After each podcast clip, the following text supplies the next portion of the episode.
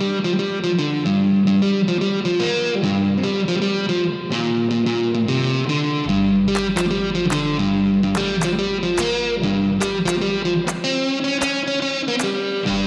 and welcome to Two for None, your favourite cricket comedy podcast. My name is Patrick Cullen and I am here all by myself, ladies and gentlemen.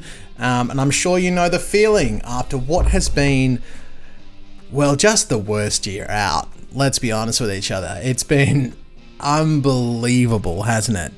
Um, the last time I made an episode of this show, we were all sitting around um, wondering whether the one day series between Australia and the Kiwis was going to go ahead without crowds. And I remember thinking it was a bit of a beat up, um, that perhaps, you know, we were all being overly cautious, that this was something that would all blow over. And uh, as is often the case with me, I was completely wrong. Um, COVID has decimated the globe. And in the past number of months, we've seen uh, just a huge change in the way the world operates. We've gone from bushfires into global pandemic, into lockdowns, um, coming out of lockdowns in Australia, opening up, Victoria closing back down and having to endure, you know, close to eight months of continuous lockdown. Just as we speak, a new cluster has appeared in South Australia and has forced a lot of changes, not only to cricket, but to humans there as well. Uh, in the midst of that, we've had the American elections in the States, and before that, the uprising of the biggest protest movement that we have ever seen following the horrific murder of George Floyd in the States. Um, and a real reckoning in social justice and in uh, all of those sorts of issues over in America that the Black Lives Matter movement has, has had a huge impact across the globe. Um, here as well, protests and um, hopefully change has been occurring on that front. Just so much stuff. You know, I saw a meme the other day which said, I'm getting really tired of living through international events or history changing events. And I can't help but feel that that's exactly where I'm at at the moment. Which leads me into my key point for this episode, ladies and gentlemen, which is to let you know that this is the only episode I will be releasing of Two for None this summer. And the reason is that I'm just wrecked, folks. I'm just really, really wrecked. Um, and although this summer looks to be really exciting with India coming and the arrival of a whole bunch of you know awesome new young Australian players in the side, I, I really just don't have it in me to produce five episodes um, or more episodes over the next couple of months.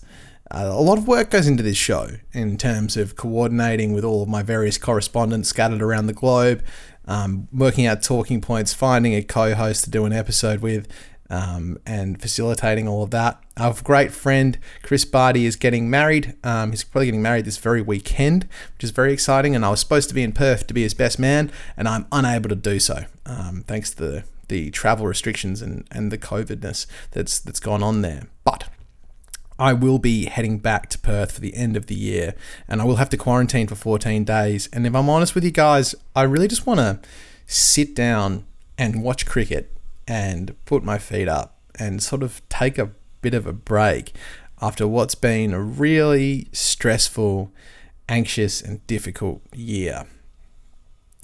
So that's the plan this is the only episode I will be releasing this year, as I said, and I wanted to take this opportunity because um, I know you guys love this show as much as I do to let you know a couple of things. One, this is not the end of Two for None.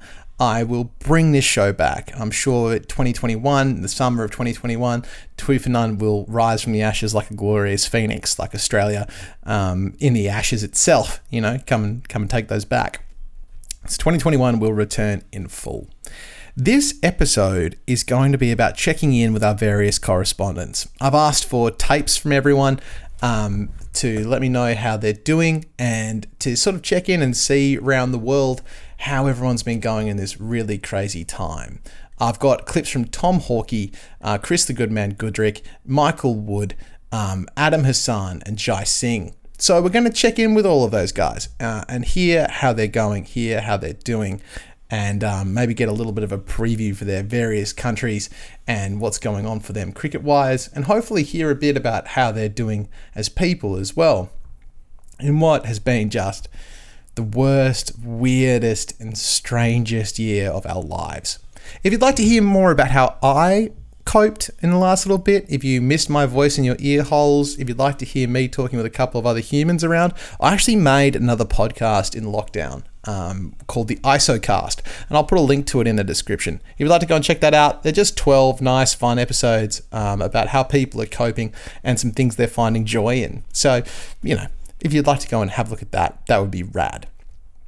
Let's get into it, shall we? Let's go and hear our first uh, correspondent, hear how they're tracking, hear their thoughts on the life of the universe and everything. We're going to cut straight now to the man, the myth, Tom K. Hawkey, with a bulletin from a Brit. Hi there, Tom K. Hawkey here with a brief bulletin from a Brit.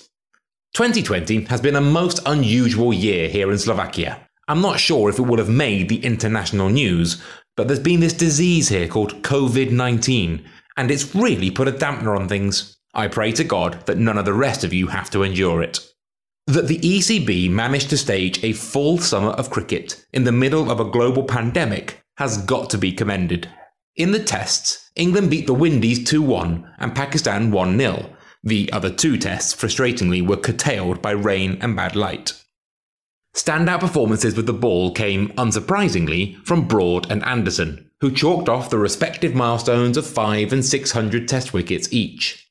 In 2020, Broad averaged 35.4 with the bat and took 38 wickets at 14.8. Despite such blistering form, the selectors saw fit to drop him for the first test of the summer. Selectors can be baffling creatures at times. With the bat, England's opening pair of Burns and Sibley showed that they can dig in at the top, and Sibley scored a delightfully old school century off 269 balls against the West Indies. In the middle order, Zak Crawley hit the second highest maiden test ton for England with his 267 against Pakistan. England are in great shape moving forward. In the ODIs, England beat Ireland 2 1, but then lost the home series for the first time in five years when Australia bested them 2 1. It was a cracking series, with every match ebbing and flowing between the two teams. With the Ashes, hopefully, just a year away, Mouths should be truly watering at the prospect of these two teams providing another classic series. Hold up, hey there, TK, mate. Uh, I I'm right there with you. Uh, that was a great series, and thank you for pointing out that we did actually have a win there. Love that for us. Um, but I, I, have actually just been reading an article from none other than uh, former England captain Michael Vaughan, who's a bit worried about the England bowling stocks coming into the, the next Ashes series. Um, our dear Broad and Anderson, of course, have been such wonderful servants, and as Tom points out, Broad could be almost considered a genuine all rounder at this point, which is wild. Uh, going to be 38 and 34, respectively uh, coming into that series. And that's just something to be a little bit concerned about, I think, for England. It's going to put a lot of pressure on Sam Curran, who did not have a massive opportunity when he did play most recently. Um, but and Jofra Archer, who went wicketless in the last test uh, in Australian conditions. I mean, I think Jofra Archer in Australian conditions could be an absolute handful. But it, it does give you a little bit of pause for thought when when those two guys who've been so wonderful for so long are um, nearing the ends of their careers, and will be interesting to see how they stand up playing at the Gabba, um, which has been such a stronghold for Aussie cricket.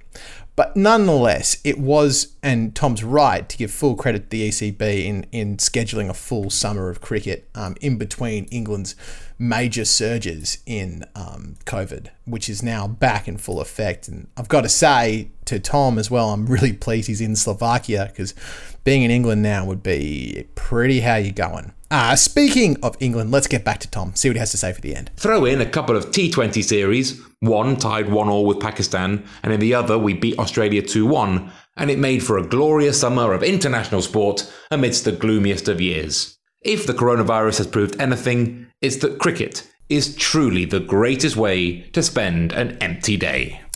He's not wrong about that, folks. Thank you, TK. Really nice to hear your voice, mate. And I'm glad you're doing well out there in Slovakia, even if Camper is camper, even as COVID has put a bit of a dampener, if I could speak, uh, on that experience for you, pal. Really nice to hear you doing well um, out there and getting to watch a bit of cricket. Okay, uh, let's turn to our man from South Africa, the one and only Chris the Good Man Goodrick, and get a bit of a South African perspective on this entire COVID 2020 2021 situation. Here's the man himself. Classic random beats from Chris here, folks. It's got groove though. Hallo Sawubona, Kunjani, Goeiemiddag. G'day Australia, g'day to the rest of the world. Geez, Paddy, what a time it's been, mate. Um, not too much cricket and not too much live sports. It's been a bit of a shock to the system as a um, red-eating South African male. It's been quite tough, um, you know, not to be able to shout at the screen, the TV screen and drink lots of beer. Um, but yeah, I slowly sort of got got through it. Um, luckily, I am living in the small island nations of New Zealand, um, more specifically um, the South Island of New Zealand, and um, we've we've been quite lucky here. The COVID really hasn't taken too much of a, of of an effect on the country, although we've had our, our wee lockdowns, but nothing like the rest of the world. So we've we've really been lucky. Um, whereas obviously um, South Africa, the Rainbow Nation, not so lucky. Um, and I've sort of had a bit of a. Um, it's been a bit weird to, to watch things unfold and listen to all the stories from my mates and um, family about what's going on there. Um, one of the strangest things that's happened in South Africa when we got COVID was the first thing we obviously did was deploy our military, as you do. Um, but we um, we completely banned alcohol and cigarettes um, for a large part of our lockdown, and I'm not sure about um, how you guys did your lockdown, but there was a lot of alcohol consumed um, when we were locked down, and um, that would have been pretty tough, I think. Hold up, hey Chris, hold up, hey. Are you telling me that our friends in South Africa, the Rainbow Nation, had to do a dry lockdown? That is the horror of that. Oh, mate, that sucks. Like, I don't want to sit here and promote binge drinking too hard, but let me tell you, folks, being able to. I mean, it was weird, wasn't it? Like, having beers was just an everyday thing for me for a while there, which I recognize is not a healthy thing to do, and you should do all things in moderation, etc., etc. But, um, bloody hell, making it dry. Oh, jeez, that's really how you're going. Um, I wonder why they did that. I guess they figured they didn't want people sitting around and getting depressed, which I, I will cop to was a definite feature of our lockdown. Um, but bloody hell, mate, that sucks. Just when you thought lockdown couldn't get harder. Oh my lord. Anyway, uh, let's cut back to the man, Chris. I hate this. I hate this for everybody in South Africa. Oh, let's get back to it. Not having to come home, you know, to a nice cold Stella Artois. Um, so yeah, South Africa, I would say, was probably one of the harder countries to go through lockdown. Um, very hard to get, you know, the most easily accessible drug on the planet. Um, but things are looking up in South Africa. Things um, they seem to be doing okay now. Um, they have opened up the borders quite well, and um, sport is continuing. Um, well, we've uh, in terms of scheduling and fixtures, we've actually got England um, arriving to our doorstep pretty soon. I think they're probably already there. Um, but in two weeks' time, our first game is um, going to be played at Newlands on the 28th of November. So that'll be great. Good, good to have some crick, live cricket back in the country. Um, I'm not sure if they will be fully attended. Um, I was just reading an article there. Um, it's it's not 100% sure whether that's been confirmed. Um, but COVID numbers are down um, from what they they they were. Um, so things are looking good. Um, and yeah, we've got England for for three T20s, and then um, the four uh, five one days, and that takes us to about quite close to the end of uh, or the middle of December. And then we've got Sri Lanka coming over to visit us as well, and uh, we've got the Boxing Day Test match in Supersport Park and um, the New Year's Test match as well in Wanderers. So nice, nice to see things happening there um, in the Republic. Um, as I say, uh, very different. Um, you know, I've just been chipping away at the, um, the, the beautifully crafted lamb and mint pies here in New Zealand. Um, as our wonderful colleague and musician, I might add, the great Kiwi commentator on this group, his name avoids me now. But um, Don't worry about it, Chris. Michael the Stick Wood. Uh, we'll hear from Michael Wood a little later in the show, folks. He is the man, and I am secretly hoping he has a song for us, but we'll have to find out. Back to you, Chris. he'll tell you, you know, New Zealand, um, you know, not always the best at cricket, but you know, fantastic at dealing with COVID. Um, so it's it's a bit of a mixed one from me. I don't quite know what's going on in the Republic because I'm not there, but I get told all the stories. Um, but it's been a it's in terms of the rest of the world, New Zealand has done pretty well. Um, let's just hope we don't get a super over here. Um, but look, I I think you know things are looking up, and um, just want to watch some live sport and put some meat on the braai, and you know do those things I normally do. Um, the one thing that did come out of uh, COVID was some really cool songs. Oh, um, one of our health ministers um, stopped, uh, basically put the ban on South Africa um, selling cigarettes, but then she got caught um, um, selling them on the black market. So um, one of the guys has actually created a song about it, and it's a, it's a good laugh. So I highly recommend it. Hold up.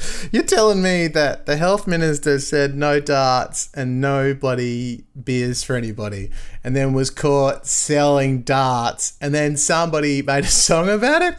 Man, South Africa is wild. Back to Chris. Um, it's called Zul, Z U L, by Max Hurrell. Go check it out. Um, it's a great song, and it's basically just her singing. I'll try see if I can get it back up here, and I'll just close with this absolute banger of a track. Um, but look, hope you guys are keeping well that side of the, the Tasman, and um, to the rest of the guys on the group, good luck to your countries in in these test matches coming up. Here's this banger. All right, Pat, Chris, the rest of the team. See you later. When all and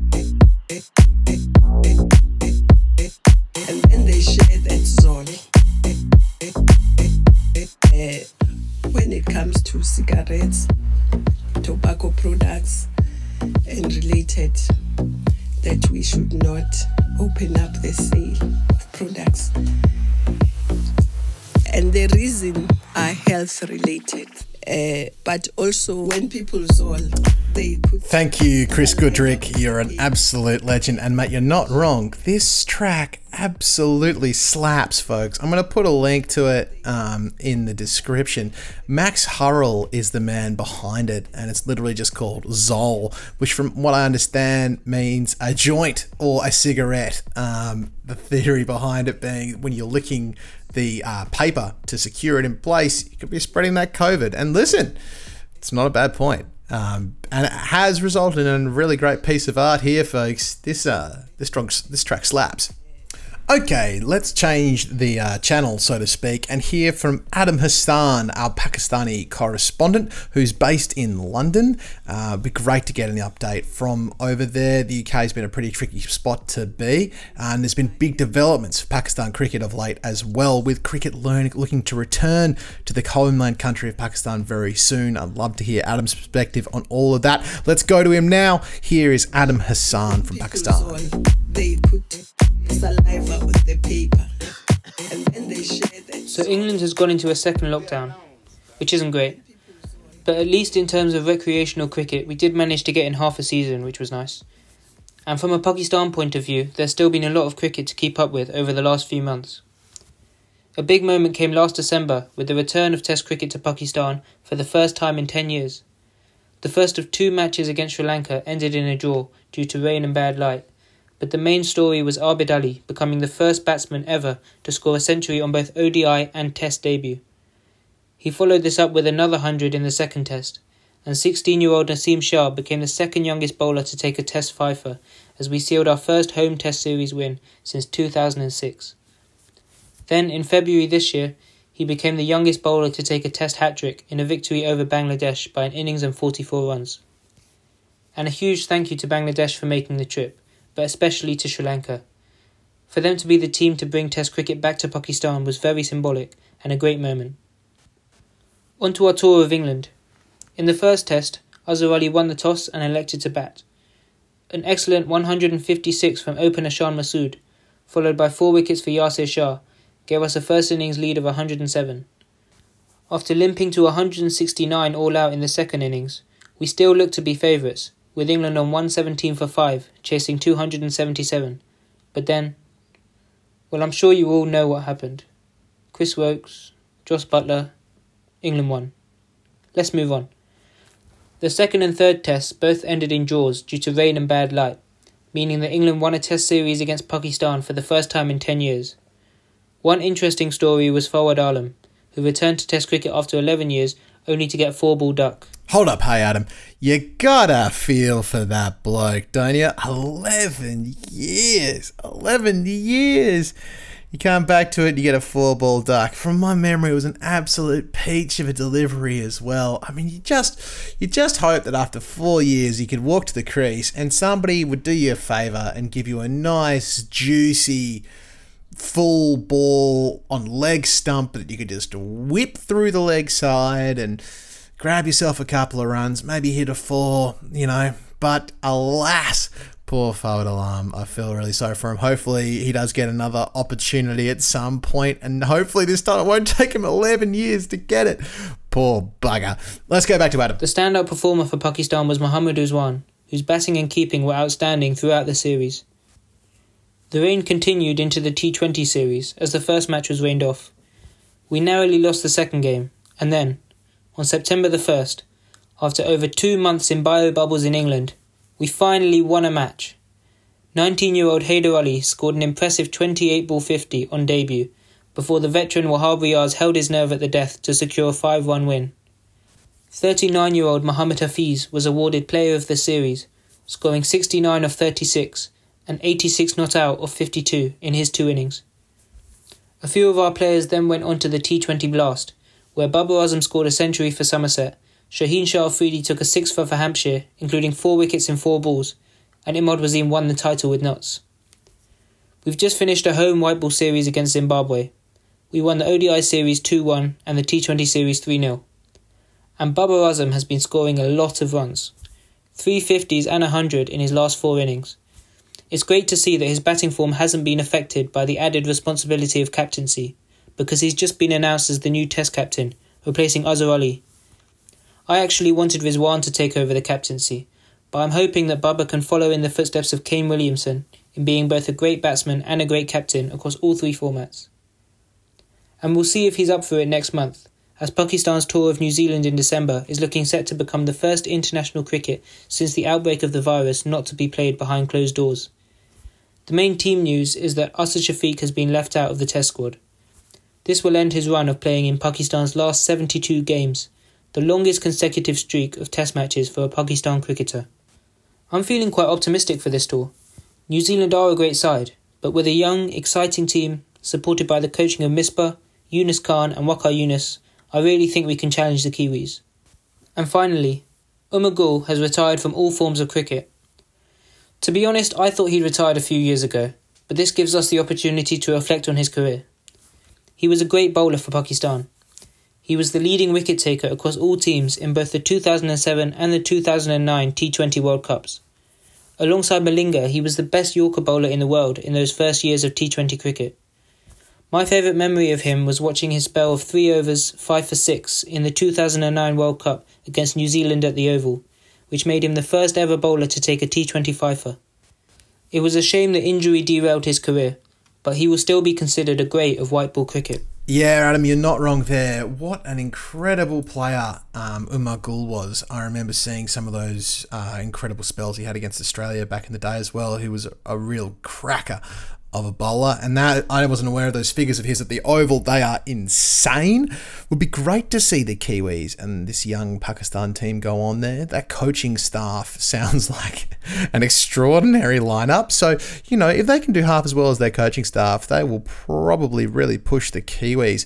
Um, off the back of that, we probably should hear from Michael Wood, but I might save him till last, just in case he's got something special in store. Um, if he doesn't, then I'd just be nice to hear his voice a little later. Let's let's let's go now to our favourite um, in-depth analysis human on this podcast, the one and only Jai Singh, and see how Jai is feeling about the prospect of an Indian summer in Australia um, and his thoughts on the upcoming Test series against us starting very soon. Let's go to him now. Hello, everyone. In a packed Indian interjection today, we will be previewing India's tour of Australia that is starting shortly and reviewing all of India's international fixtures from the past six months. First, the review. And now on to previewing the tour. India will be touring Australia for the second time in three years as part of an international schedule that is great for any Indian fans based in Australia and even better for the revenues of Cricket Australia and the BCCI. Indian fans have been keenly anticipating this series as a true yardstick of how strong Virat Kohli's team really is. India achieved a dominant series victory down under in 2018-19, but there was an asterisk against that performance in my book because Australia was missing its two best batsmen, Steve Smith and David Warner, for sandpaper related reasons, just in case anyone forgot about that joke from a couple of years ago. An Indian victory this year against the full strength Australian side would definitely remove any residual doubts that they are the better side. However, the shock news out of India is that Virat Kohli himself will miss three of the four tests because his wife is expecting a baby after the first test. And this is where I think the Indian captain's razor sharp brain, usually so adept at balancing run rate calculations when finishing an ODI chase, has monumentally misfired. Right at the time when he should have been gearing up for a once in a lifetime opportunity to win a series in Australia against a full strength home team and thereby achieve eternal glory, he was more focused on getting nookie. This is why pushy Indian parents are so strict about not letting their sons go out with girls when they have exams coming up. All right, hold on, Jay. Hold on, hold on, hold on, hold on.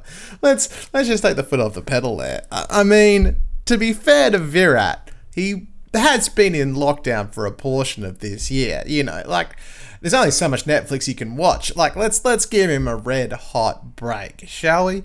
Um, you know, and, and and I hear your point about pushy Indian parents, but you know, like I think I think I'm just saying I think you can you can let this one go. You know, I think if if Steve Smith was sitting home from India for the birth of his first kid, we'd be disappointed, but also you can't really blame him um, for it. Uh, you know, I kind of get it, Jay. I kind of get it. That's all I'm saying. I kind of get it. Anyway, let's get back to Jay. It's just not worth getting distracted. There's a time and a place for this sort of thing, and that time is after the end of day five of the fourth test. Okay, maybe I'm going a bit far here. I know there's more to life than cricket, but no, there isn't. This is test cricket. Nothing is more important than Test cricket. On the other hand, if the kid turns out to be India's next batting prodigy in 18 years' time, then I'll accept that Kohli was right, and maybe I've got my priorities the wrong way around. Unlikely though that seems to me. Of course, India still has an excellent chance of winning the series, but without Kohli, even the most one-eyed Indian fan would accept it's going to be difficult. India will enter this series with a stronger opening partnership than last time, even though we're not completely sure who the openers will be. And Mr. Dependable Pujara is still at number three. In fact, there are some rumours that he never actually left Australia after batting through pretty much the entirety of the last series. From what I've heard, the team management just switched him into standby mode and left him at the SCG with his pads on. Hold a pay there, Jay. I, I, yes, you know what's interesting is I actually had a job um, as a COVID safety supervisor on a film set, and I was at the SCG. I did walk past a, what I thought was a statue um, of Pujara, hastily erected, I assumed, after the last Test series. Uh, but being in standby mode there does make a touch more sense, I, I will confess. Uh, like some kind of robot sent back from the future to uh, hit runs and take names. Can we quickly also mention here, while we're talking about opening batsman, Jai, and I know this is a bit of a distraction from India, but the Australian opening partnership is going to be really interesting. In case you haven't seen the news, ladies and gentlemen, there is a young man by the name of Will Pucovski who's had three innings and it's averaging 247 after those three innings. He has 495 runs and he's been included in the Australian Test squad alongside Sean Abbott, Joe Burns, Paddy Cummins, uh, Cameron Green, who, like, you know, I know we need to keep these sort of players in the cotton wool. I can hear Chris Barty over my shoulder saying, don't get too excited, Pat. You know, it's a unicorn player. Everybody be cool. But if Cameron Green can live up to one sixth of his potential, he will be an incredible all rounder for this country. Um, he his batting and bowling has been exceptional. Uh, Hazlewood, Trav Head, Marnus Labuschagne, Nathan Lyon, Michael Neser is in the squad. Love that for him. Uh, Tim Paine, obviously, Pattinson, Pucovski, as mentioned, a bloke by the name of Steve Smith, Mitchell Starc, uh, Mitchell Swepson, who's a Queensland leggy, folks, who has 23 wickets to six innings at 21, which is hog wild stats. He's been taking so many poles. We love to see that from a leggy. Love to see it alongside Matty Wade and Dave Warner, which is a pretty strong squad. Now, whether uh, our dear Burns opens the batting alongside David Warner, or they give the young fella and Pucovski a crack. It's anyone's guess. Um, but I think if Burns can get run in the first test, he could well face himself on the chopping block to give the young fella a chance. Uh, let's go back to Jai and hear some more about how India is shaping up for the series. Ajinkya Rahane will probably stand in as captain, and I think his calm head and tactical acumen will stand India in good stead. It will be a bit like Rahul Dravid standing in for Sourav Ganguly back in the day. A lot less drama on the field, but things will tick along pretty smoothly. India's best ever pace attack, which cut through the Australian batting order like a combine harvester last time around, should be reunited for another tilt, provided Ishant Sharma recovers from his side strain in time. And this is where I'd like to do a little tiny rant about the number of Indian players who seem to get injured in the IPL when there's a big series upcoming. And Ravindra Jadeja's batting has improved enough to give India all-round depth and the ability to play two spinners in addition to the quicks without overly lengthening the tail but there will be a big, big Virat Kohli shaped hole at number four and no obvious candidate to fill it. So, with regret, it appears I'm now ranting about the number four position, which is something I had sworn I would stop doing. Unless, just a slight possibility, maybe Kohli could be able to play the rest of the tour via Zoom link up. Because the other option is to try and bring in one of the superstars from my own International Cricket Captain 2005 career mode, which is now up to 2044, just, just saying, where India's batting might is so spectacular that if someone averages less than 60 in tests, I'll drop him because he's clearly not good enough. Come on, guys. 70 is the new 50. Uh, I'm right there with you, Jai. I really wish I could bring in my team uh, from uh, International Cricket 2005, uh, which featured a young, plucky ginger all bowling all rounder um, who could come straight into the Australian side at eight. Sadly, I don't think it works that way. And even Virat Kohli may struggle to score runs if he's doing it over a Zoom link. He'll probably be in his underwear chewing pizza because uh, that's how we all do it, right? So, anyway, apart from the test tour and my extremely interesting hobbies, there are a few other items of Indian news that we should run through. Firstly, Mahendra Singh Dhoni finally decided to pull up stumps a year after his last appearance in an Indian shirt at the 2019 World Cup semi final. He had been hoping to play in the 2020 World 2020, which is a lot of 20s, but that got delayed due to the pandemic, and he decided not to wait around, refusing to accept the inevitable and making an idiot of himself in the process. Trump. lull actually made Dhoni's departure a lot more poignant because it gave us an opportunity to forget the fading star of the past few years and remember the huge figure Tony was after he burst onto the scene in 2005 with his long hair and his huge hits. In a way, India had moved on from him before his retirement, and the announcement allowed everyone to remember what had been lost and, not too strong a word, grieve openly. The IPL was held successfully in the UAE, the scene of some of India's great 1990s moments. I mention this because I spent a considerable part of the COVID 19 lockdown watching what can only be, be described as pornography on the internet. I should have been strong enough to resist the temptation, but my phone was right there, and before I realised it, I had already typed such Sachin Tendulkar 1990s into YouTube. If any of my neighbours are listening, I'm sorry for the strange noises. Jai, mate, thank you so much. Thank you so much. And listen, I uh, I got to come clean here. I've watched Mitchell Johnson's 37 wickets in the uh, 13 14, sorry, 14 15 Ashes about ooh, 20, 22 times over the lockdown. They just kept appearing in my feed. And you know what? I didn't stop it. I could have clicked away. I watched a whole bunch of Ryan Harris taking the pole of Alastair Cook with the first ball of that test. I could have looked away. I didn't.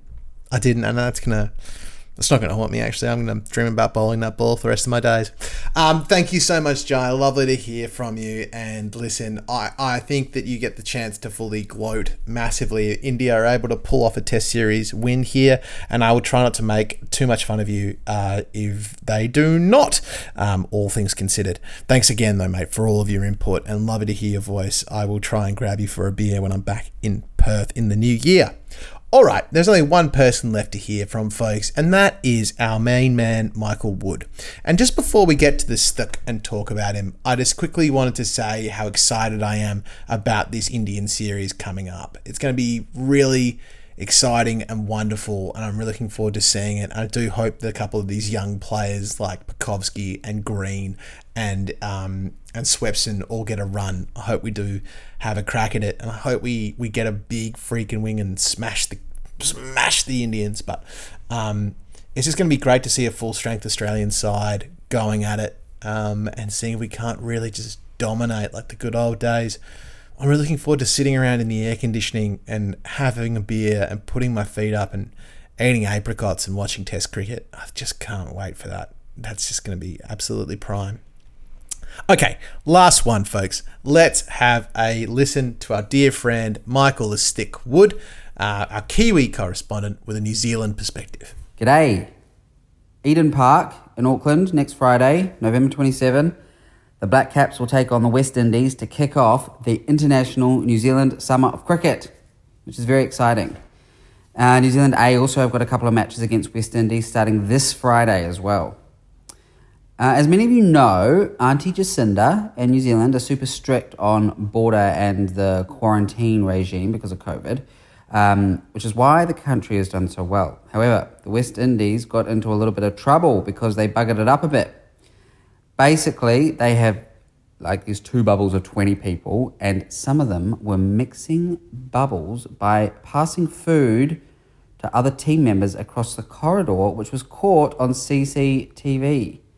The coach apologised, but the Ministry of Health uh, revoked their final training exemptions for their final three days of quarantine. So we'll see if that has any impact. Um, so for the rest of the summer in uh, New Zealand, we have the West Indies for three T20s and two tests. Pakistan, three T20s and two tests, um, which includes a Boxing Day test in uh, Mount Maunganui's Bay Oval. And then in my hometown of Christchurch, we'll host a second test at Hagley Oval starting on January 3rd. Uh, Australia will come over for five T20s, and then it's not until March when Bangladesh come we finally get to play some ODIs, um, when we play three of them as well as three T20s. So we've got a whole summer of cricket and only playing three ODIs, so that's going to be a bit strange. If I was making the schedule, it wouldn't look that way, but I guess it's because of the uh, 2020 World Cups coming up. Although that does mean that there will be over a year between ODIs for the Black Caps World Cup champions. Um, oh God, it sounds like I'm still not over it. Yeah, Mike, that's probably because you're not, pal. And and to be fair to you, if I was a Kiwi fan, I wouldn't be over it either. Um, robbed, straight up robbed. I don't think we'll ever really truly understand how that happened. I still don't get it.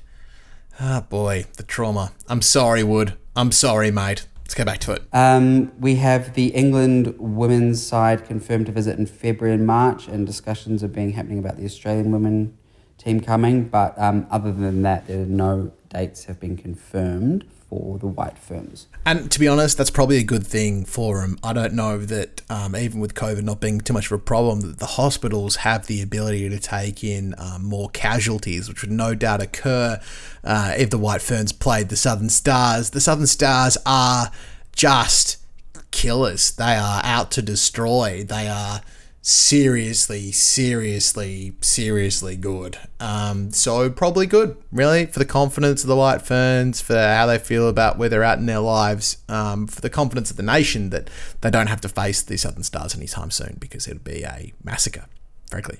Anyway, back to Mike. Um, the Black Caps have a new batting coach, Luke Ronchi, who of course was our wicketkeeper and played up until 2017. It's going to be interesting for some of the older players like Ross Taylor, where they used to play alongside each other, and now suddenly Luke is coaching them. And uh, obviously, we're aiming for the World Test Championship finals at Lords as well. We've got uh, our two two Test series at home this summer, and they are vital points. We are very good at home, of course. We're beating India uh, earlier this year in February, so keep an eye on that points table as well. We might not necessarily be the favourite to make the final, but I definitely think we're going to be in the mix there. Uh, that's basically it from me. A couple of other quick things I want to mention. Uh, like Australia have had recently, there are some changes in uh, broadcasters in New Zealand. The great man Ian Smith is sticking with Sky Sport for rugby, which means he'll no longer be commentating on the cricket. I think his calling of the World Cup final, not only with his insight but his passion, is something I'm definitely going to miss.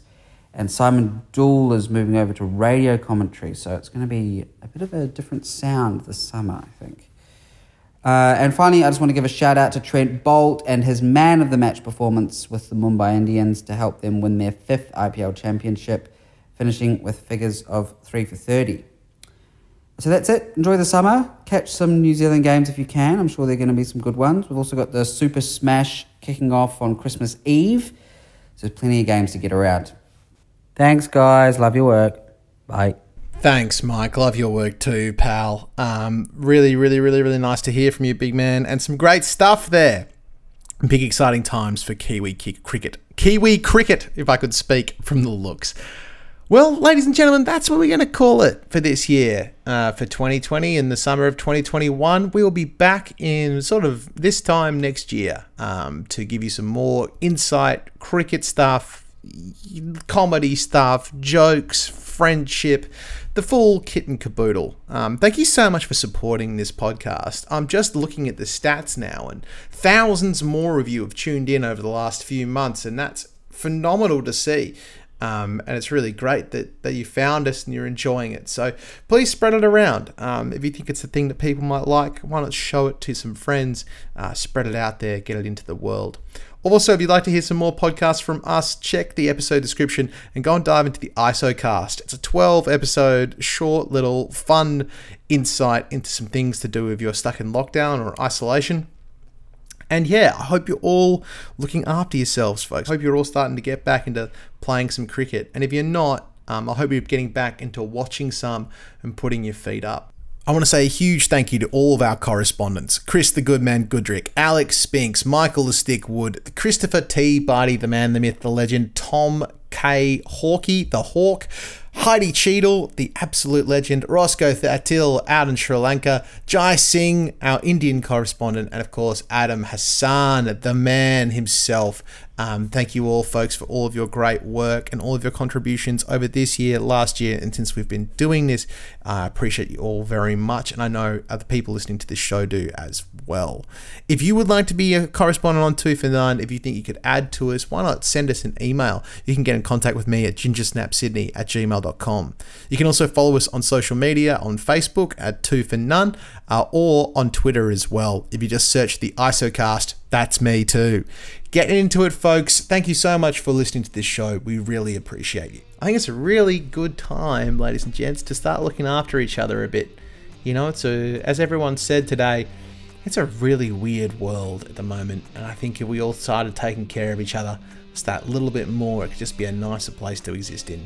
So, thank you all for listening to this podcast. We'll be back in 2021 uh, to really kick things back off again. Enjoy your summer, enjoy the cricket, and we will hear from you real soon.